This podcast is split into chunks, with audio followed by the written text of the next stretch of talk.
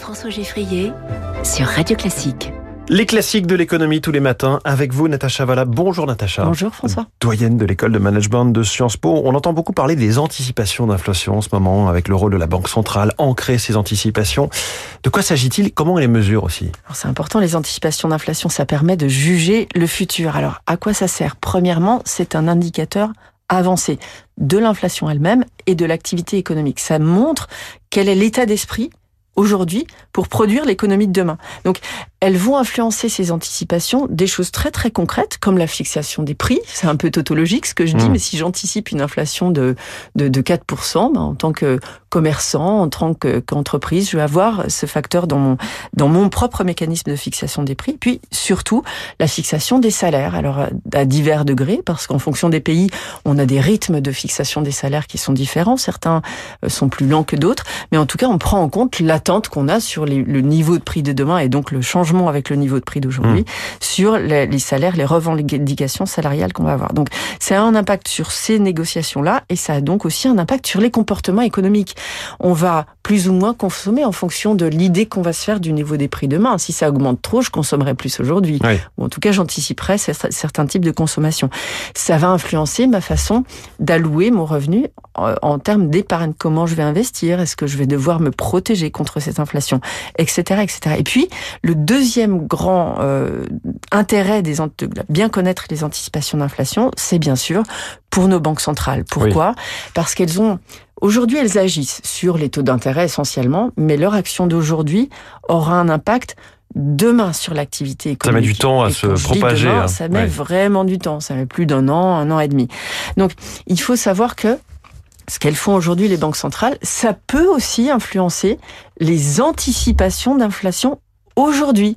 Donc, ces anticipations d'inflation aujourd'hui ayant un impact sur l'activité future, ça peut finalement accélérer la transmission de la politique monétaire. J'exagère un peu, mais on, peut dire les choses de, de, cette manière. Et donc, on est capable de mesurer ces anticipations d'inflation parce qu'on imagine que tout ça, ça se passe dans la tête. Alors, exactement. Donc, il faut qu'on trouve des signes, des stigmates. Comment comment ça s'exprime? Alors, le, le premier, la première mesure, ça, ça, se trouve dans les prix de marché, dans mmh. les prix, euh, notamment les prix des marchés qu'on appelle les marchés de taux. Tous ces traders qui font des échanges sur les taux d'intérêt, euh, qui vont vendre aussi ou acheter des dérivés, qui Parce vont. Que les marchés sont toujours eux sur le prix de demain. Voilà. C'est ça, en quelque sorte. Ils ont un prix euh, combien ça vaut à terme voilà, et combien ça vaut à terme.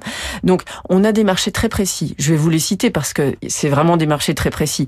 Le marché des euh, swaps indexés sur l'inflation, notamment le 5 ans à 5 ans. On a dans 5 ans, on aura un swap de taux sur l'inflation cinq ans plus tard. Donc, mmh. ça nous donne une vision sur cet horizon-là.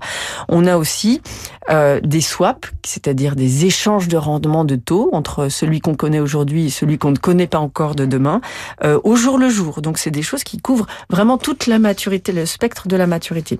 Et le deuxième indicateur, alors c'est un peu à l'ancienne, je dois avouer, ce sont les anticipations des ménages et entreprises par les enquêtes. Donc les sondages, quoi. Les sondages, complètement. Alors il y a des sondages.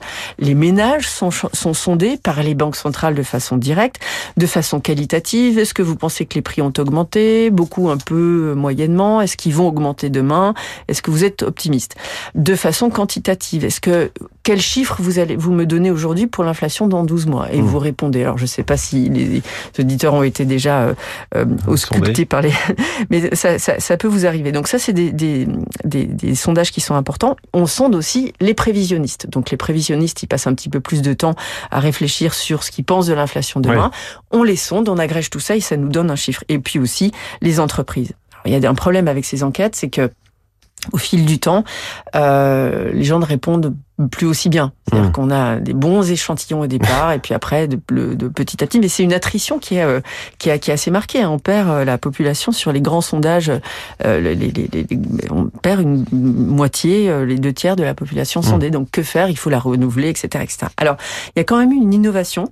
C'est qu'on peut regarder aussi. Maintenant, on fait une analyse de texte. On regarde sur les plateformes, sur Google, sur Internet, et puis on, on saisit un peu cette information diffuse, un peu à les Bah, oui, oui, oui, on va, on on Ce dont les gens parlent sur Internet, quoi. Voilà, Hmm. c'est ça. On va saisir un peu la tendance, euh, les inquiétudes. Euh, C'est pas encore rentré exactement dans Les le. intentions d'achat, les niveaux de prix sur la revente, sur tout ça. Exactement, exactement. Donc, on produit plus d'inf- d'in- d'informations aujourd'hui qu'avant sur les anticipations d'inflation. Effectivement aussi pendant le Covid, l'INSEE pour euh, travailler sur la croissance, le PIB avait aussi s'était intéressé à tout un tas de nouveaux indicateurs, notamment en lien avec les réseaux sociaux C'est dont vrai. vous parliez à On l'instant. pourra y revenir d'ailleurs. Voilà les anticipations d'inflation et comment on les mesure ce matin. C'était les classiques de l'économie. Merci.